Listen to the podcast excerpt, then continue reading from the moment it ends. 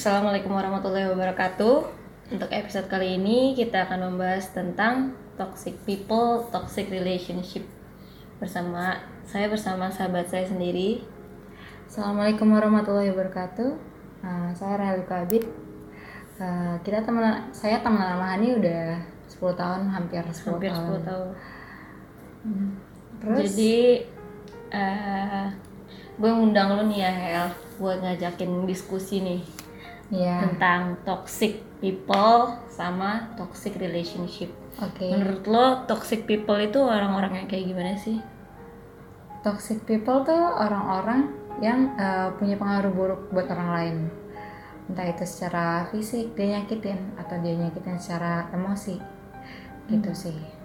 Secara emosional ya? Iya, secara emosional. Nah, padahal sebenarnya kalau disakitin secara emosional ya, orang kan nggak sadar ya nyakitin orang lain secara emosional kan. Oh iya iya. Kalau luka fisik mungkin kelihatan. Kalau eh. luka emosi, eh like, luka luka mental kan nggak ada yang tahu. Iya, gitu. Mental. Terus uh, selain itu ya, yang pernah gue dengar juga kalau misalnya kita tuh terlalu sering apa tuh namanya ber, berkumpul bersama orang-orang toksik nih, hmm. kita juga bisa tahu jadi toksik. Menurut lo gimana sih tuh? Ya sama halnya gak sih, kayak kan uh, kalau kita temenan sama tukang tukang parfum kita bakal bau minyak wanginya. Oh, keci, keba, kebauan ya, yeah. Pasti gini sih, keciprat, kecipratan yeah, baunya. Yeah. Jadi ya uh, lingkungan yang lingkungan kita tuh sama kayak apa yang kita, uh, apa kita tuh terbentuk dari lingkungan kita sebenarnya. Hmm, iya yeah, ngerti gue. Nah, untuk toxic relationship sendiri, menurut lo toxic relationship itu apa sih? Toxic relationship uh, hampir sama kayak toxic people. Uh, cuman bedanya ini tuh terikat gitu sama kita. Mm-hmm. Entah itu teman, entah itu keluarga, entah itu pasangan, atau bahkan uh, lingkungan kerja. Oh iya, oke. Okay. Gitu. Nah, untuk kalau untuk teman dan lingkungan kerja kan kita bisa menghindar ya. Maksudnya bisa, harusnya bisa nggak sih? Harusnya bisa menghindari orang-orang yang menurut kita toksik gitu. Tapi untuk lingkungan kerja enggak sih? Untuk lingkungan kerja susah ya. Uh, apalagi kalau misalnya bos kita yang toksik, gitu. Oh iya. iya. Atasan langsung kita yang toksik. Kan nggak mungkin kita ngindarin dia, karena ya kita kerja kan atas perintah dia. Iya sih. Nggak bisa. Kita... Nggak mungkin juga kita baru seminggu. Iya. Seminggu resign atau enggak baru berapa hari masuk dari resign. Gara-gara lingkungan kerja gitu-gitu. Nah, kalau misalnya nih orang tertoksik yang pernah lu kenal atau enggak yang pernah lu terlibat atau cerita yang pernah lu kayaknya itu orang toksik banget. Maksudnya dia tertoksik selama selama lu selama hidup lu gitu. Uh, orang tertoksik gue nggak mau ceritain sih, tapi kalau cerita orang ada. Oh, iya, jadi kan? Waktu S M P gue punya temen, mm-hmm. uh, dia pacaran, terus uh, gue tahu cowoknya tuh cuman manfaatin dia doang, entah itu dari segi finance lah atau atau uh, uh, apa ya, cowoknya minta dia ngerjain tugasnya dia lah atau kayak gitu, oh, iya, something iya. like that. Terus gue udah bilang sama si cewek itu berkali-kali kayak udah lu putusin aja gitu. Walaupun kayaknya kedengerannya gue gampang banget ngomong nyuruh orang buat putus. Yeah. Padahal gue nggak tahu waktu itu gue belum sama sekali belum pernah pacaran. Terus abis itu dia akhirnya dia kayak ngejauh gitu dari gue, nggak pernah cerita lagi gitu-gitu. Mm. Sampai akhirnya uh, dia putus mereka berdua dan dia bilang kenapa dari dulu gue nggak putus ya Hel, kata dia gitu. Oh iya. Yeah, yeah. Jadi Uh, toxic relationship tuh kadang kita dibutain gitu loh. Kita pengen bilang enggak, tapi kayak kayak kita udah biasa ada dia. Iya, iya. Sebenarnya sebenarnya menurut gue juga orang-orang yang terlibat dalam su- suatu hubungan toksik tuh sebenarnya dia mau keluar dari lingkaran apa tuh hubungan itu gitu. Ah. Cuma karena emang benar-benar butuh keberanian dan tekad yang bulat. Iya. Tapi ya kayak pilihannya dua kan. Iya, benar. Lu mau terus-terusan disakiti secara fisik atau mental, mm-hmm. atau bahkan lu pengen uh, apa namanya beranjak dan uh, cari lingkup baru. Iya, cari lingkup, benar-benar sih. Tapi tahu tahu nggak sih ada sebagian orang yang menganggap gue bisa aku bikin dia berubah gitu. Menurut lo gimana? Kalau menurut gue ya impossible buat bikin orang lain berubah karena kita ya. Iya benar sih. Soalnya uh, kita merubah diri sendiri kita aja susah. Ya, apalagi kita maksa orang lain buat berubah demi kita. Hmm. Itu kayak kayak nggak mungkin gitu loh. Even in your family aja ya, maksudnya iya, kakak atau adik iya, aja susah iya. buat nggak lu ajak dia berubah gitu. Iya. Apalagi itu orang lain nggak sih? Iya betul sih. Apalagi kan nggak semua orang mau gitu di dikritik. Iya benar sih itu juga. Nggak semua orang mau di apa diajak untuk berubah gitu. Mungkin awalnya kayak oh ya udah boleh gitu. Lama-lama nanti dia bisa aja ke trigger karena kok lu nyuruh gue berubah mulu sih, kalau oh, lu nggak iya. bisa nerima gue yang kayak gini, kayak gitu-gitu gitu sih. Dampaknya bakal nggak baik ke diri kita juga ya. Iya, buat maksain. Dan sebenarnya menurut gue juga kalau lu deketin seseorang untuk buat dia berubah itu sebenarnya beban juga nggak sih di kitanya. Iya, ya misalnya ada yang deket sama kita gitu, teman kita negor supaya kita berubah. Iya, hmm. itu kadang jadi ngerasa apa ya, emang balik lagi sih semua orang nggak suka dikritik. Iya emang emang sih semua orang, bener sih semua orang nggak nggak ada yang nggak ada orang yang suka dikritik gitu. Iya uh, karena nggak ada standar penilaian ini benar, standar penilaian iya. itu salah, itu nggak ada ya, emang opini masing-masing kan. Iya, tergantung dari pendapat masing-masing ya kan. Iya. Nah kalau toxic parent, uh, toxic parent berat sih, ini yang nggak bisa dihindarin sebenarnya. Dihindarinya juga kalau mau dengan uh, libatin orang ketiga. Oh iya, iya. Uh, toxic parent tuh kayak uh, mungkin lu punya orang tua yang suka ngomong kasar ke lu atau ngebandingin lu sama orang lain, an- orang lain atau bahkan melukain lu secara fisik atau bahkan lecehin lu secara seksual. Oh my god, itu yang paling yang gue mungkin gak bisa maafin kali ya kalau lihat berita itu ya. Iya, bahkan gak cuma berita, kalau kita ngalamin sendiri ya Allah, di no, no, kita di iya, kita dihina secara eh enggak, kita dibandingin sama orang tua kita aja kita udah kesel dah. Iya, apalagi dilecehkan secara seksual atau bahkan di uh, dihancurkan mentalnya secara fisik, eh apa sih dihancurkan secara fisik gitu. Hmm. Soalnya kalau menurut gue Lec, apa kayak ada orang, misalnya ada berita gitu orang tua yang apa tuh mukulin anaknya, nggak oh, mukulin gitu ya, pokoknya dia menyiksa anak secara fisik. Sebenarnya menurut gue itu pelecehan juga tau, secara fisik menurut gue ya. Iya. Karena mentang-mentang anak itu uh, kecil ya kan, jatuhnya kan dia lebih kecil dong di, daripada orang tuanya gitu, terus dia bisa semena-mena gitu. Kadang menurut gue sih itu sudut pandangnya sih yang salah, karena kadang kadang di masyarakat kita pun masih menganggap seorang anak itu objek ya nggak sih? Uh-huh. Karena orang tua tuh merasa memiliki seorang anaknya gitu. Iya. Padahal sebenarnya menurut gue ya anak tuh ya hamba Allah juga gitu. Iya. Kalau karena pas kalau Allah cabut, karena kan bahkan tubuh kita sendiri pun bukan punya kita sebenarnya ya kan. Iya, itu cuma titipan Allah doang. Kalau anak suatu hari nanti anak itu akan meninggal, kan kita wallahu alam siapa yang meninggal duluan, iya. apakah orang tuanya duluan atau anaknya duluan? Orang tua itu juga pasti yang kayak nangis-nangis dan segala macam gitu. Padahal sebenarnya kenapa nggak dari pas masa dia hidup dia diperlakukan secara baik gitu. Uh, sebenarnya orang tua yang ngelukain secara fisik bisa aja dia tuh kecilnya dilakuin hal yang sama. Oh iya, kayak iya. gitu sih. Jadi uh, apa ya, nggak ada cara yang tahu gitu ya? Cara didiknya iya, dia kayak iya. gimana gitu. Tapi sebenarnya ini nggak nggak bukan pembenaran ya. Iya benar lah, bukan pembenaran. Walaupun mau sekejam apapun masa lalu lu lu nggak bisa ngelakuin iya. hal itu ke orang, orang lain. lain. Tetap aja jatuhnya lu bukan jadi korban lagi, lu udah jadi pelaku ya kan? Iya betul. Uh, tapi untuk anak-anak yang ngalamin kayak gini lebih baik speak up sih. Iya sih. Entah itu ke tantenya dia mungkin atau ke nenek juga bisa sih, atau ke keluarganya, pokoknya ke pihak keluarga yang lain iya, yang bener. Mungkin dia rasa bakal ngebela dia. Gitu. Atau enggak setengahnya jadi netral ya di tengah-tengah iya. antara dia sama orang tua dia. Iya. Nah gimana nih jadinya kalau toxic parent udah, toxic people udah, toxic relationship udah. Kalau kita sendiri yang jadi toxic gimana nih? Kalau kita sendiri yang jadi toxic ya, uh, balik lagi, uh, apalagi perempuan. Perempuan itu kan punya mood swing ya. Mm-hmm. Ada masa di mana mereka ngerasa down, sensitivitasnya tinggi, tinggi kayak gitu.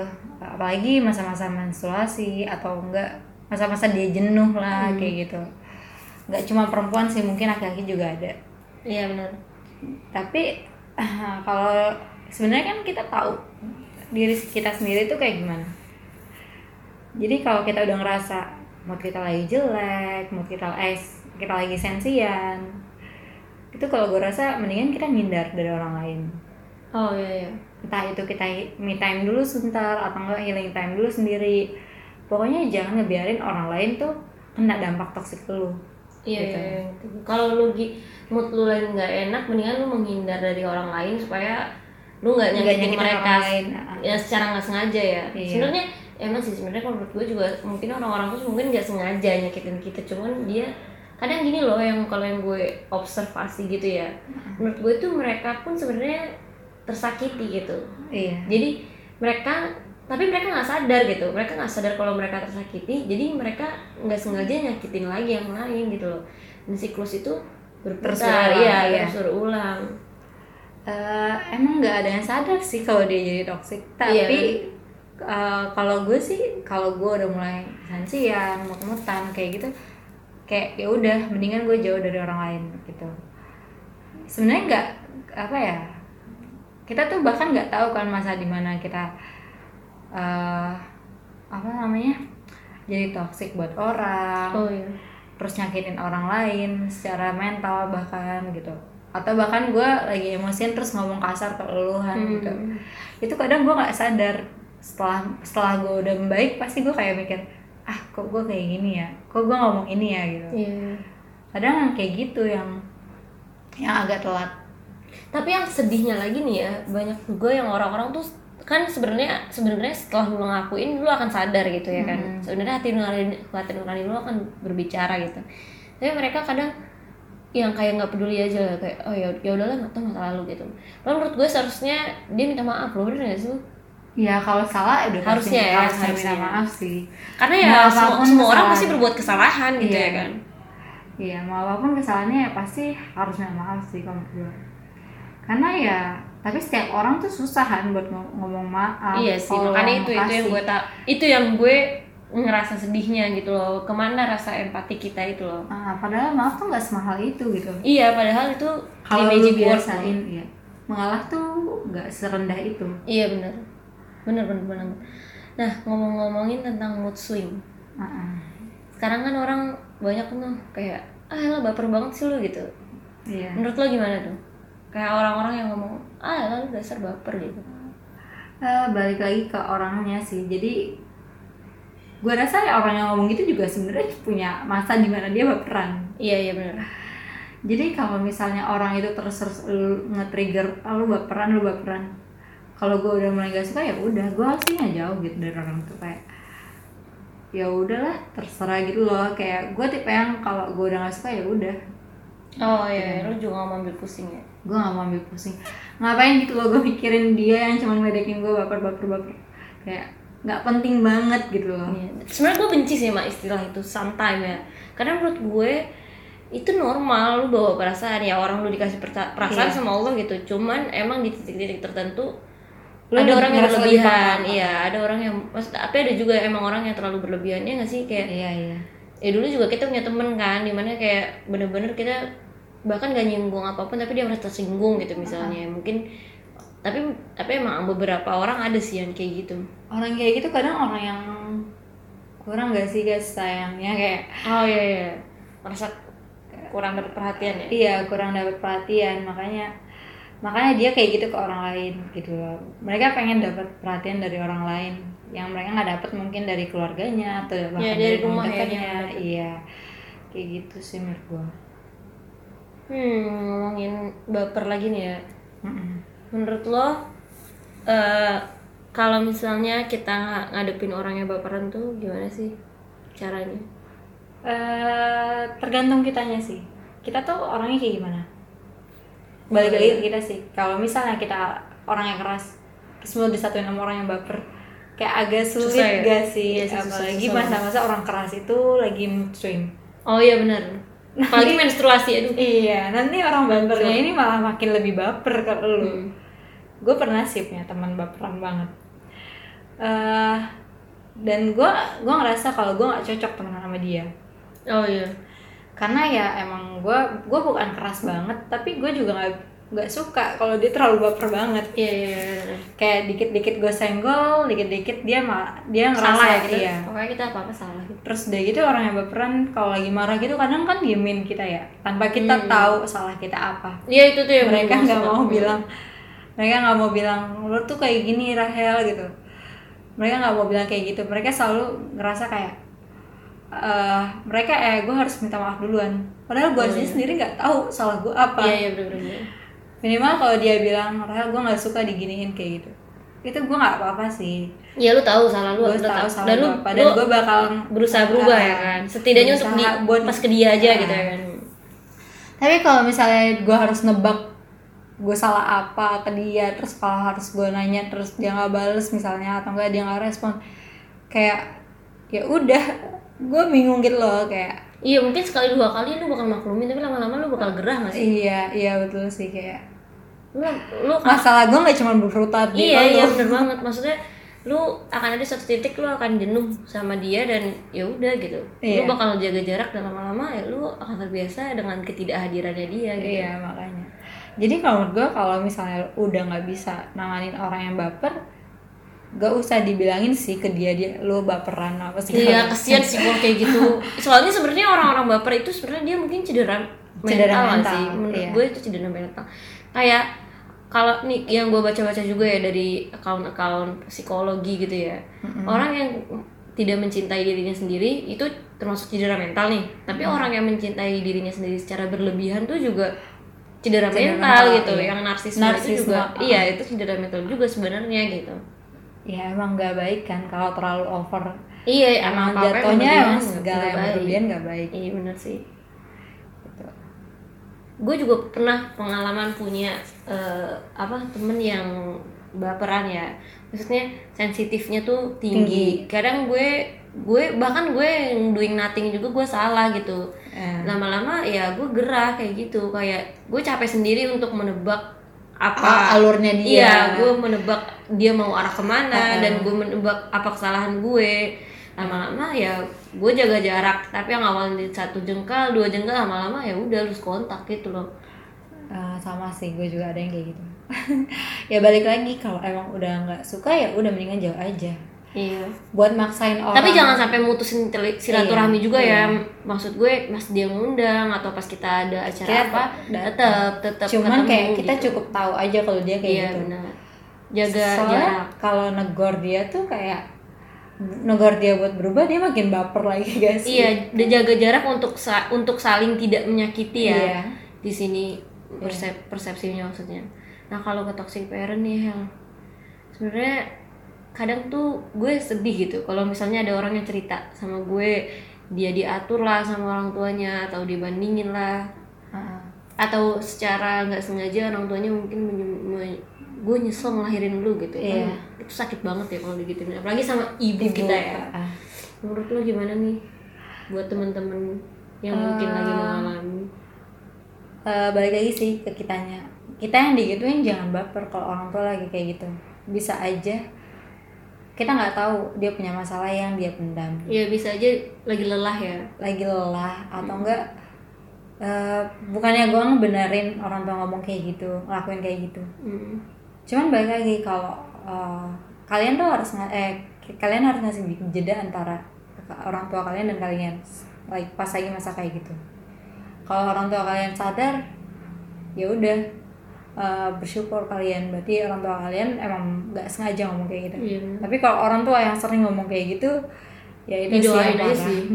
Didoain semoga dapet ilmunya. Iya sih. Iya sih. Maksudnya, dan sometimes lu butuh waktu dan orang tua lu juga mungkin butuh waktu. Iya. Yeah. Kalian butuh space masing-masing. Mm-hmm. Dan butuh untuk merenung ya nggak sih? Iya. Yeah. Baik lagi kan. Gak semua masa lalu pasti lu ceritain ke orang tua dan gak semua masalah orang tua lu tahu. Iya yeah, benar. Gitu. Mm. Banyak pasti banget pasti sebagai orang tua tuh pasti akan banyak banget masalah yang lu nggak mungkin ya nggak mungkin cerita nggak ada sih orang tua yang pengen anaknya tuh tahu masalah-masalah dia iya, sebenarnya seterbuka apapun orang tua iya benar karena dia pengennya kelihatan uh, kuat depan anaknya, kelihatan yeah. kayak superhero lah ibaratnya. Hmm, bener-bener. Dan nggak ada juga anak yang yang mungkin kalau dia udah di titik dewasa dia nggak akan mungkin juga cerita semuanya sama orang tua, iya. dengan niat nggak mau membe- membebani orang tuanya, ya nggak sih? Iya. Uh, tapi kalau emang orang tuanya ada salah, lebih baik kayak ditegur sih. Iya, secara baik-baik ya. Secara baik-baik dan hmm. di saat mood kalian baik gitu. Iya, di, iya benar-benar. Di saat timingnya tepat, wak- uh, ya timingnya tepat. Lu moodnya lagi baik, orang tuanya juga lagi baik, terus. Ya kayak bukan kayak bercanda juga sih, ya kayak diskusi aja gitu ya. Iya. Kalian tinggal speak up gitu loh. Gue nggak suka diginiin iya, orang tua kalian. Aku nggak suka tau mah kalau mama banding bandingin aku contohnya iya, gitu. Ya, mah aku nggak suka kalau mama terus terusan ngatur yang aku pengen apa pilihan hidup aku gitu. Kayak iya. gitu tuh sebenarnya bisa diomongin baik baik. Kalian iya, tuh iya. tahu kelemahan orang tua kalian sebenarnya. Hmm. Kalian tahu orang tua kalian tuh bakal luluh setelah kalian apain gitu. Iya, iya benar-benar. Itu sebenarnya kalian tahu gitu. Cuman uh, mungkin di saat itu waktunya kurang tepat. Iya. Makanya kalian jadi dan lagi panas mungkin iya. kepalanya ya kan. Jadi enggak iya. masuk. Jadi enggak masuk kayak gitu sih. Terus habis itu ini juga tahu kadang hmm, apa? Kadang kita juga dari anaknya kurang ngeliatin nih kalau misalnya kita tuh sebenarnya udah bisa bertanggung jawab gitu. Hmm. Itu kadang salah juga. Ada beberapa anak yang dia punya pilihan tapi dia pun di rumah nggak nggak nunjukin kalau dia tuh udah siap yeah. menanggung pilihannya itu gitu. Kadang orang tua nggak berani lepas juga karena takut anaknya tuh uh, apa ya anaknya nggak bisa doing the best di pilihannya dia. Iya ya itu nggak bisa nggak bisa ber, ya masih bertanggung jawab itu ya yeah. kan karena ya setiap pilihan pasti ada baik dan buruknya ya kan uh-huh. dan kita harus nanggung resikonya entah baik ataupun buruk. Iya yeah. sih. Apalagi ya, apalagi ya mm, untuk menghindari toksik, uh, menghindari toksik, ya tadi menghindari jawabannya, oh, ya. menghindari toksik ya kita kita oh, enggak enggak enggak tips menghadapi toksik keluar dari uh, apa lingkungan toksik, ya, toxic relationship, hmm. tipsnya uh, kita kita harus berani bilang enggak sih sama apa yang kita nggak suka, berkata tidak ya, iya. Kita harus berani bilang enggak ke apa yang kita nggak suka. Mau itu orangnya sesayang apapun sama kita, ngerasa kayak e, kalau lu sayang gue, lu harus lakuin yang kayak kayak yang gue pengen gitu. Hmm. Lu harus berani nolak kalau itu emang nyakitin lu. Emang kan sayang nggak ada yang nyakitin ya Han ya? Iya, udah ada loh di episode cinta, dengerin ya. Cinta itu harusnya nggak menyakiti. Cinta tuh justru harusnya menguatkan di titik terendah kita ya nggak? Iya makanya.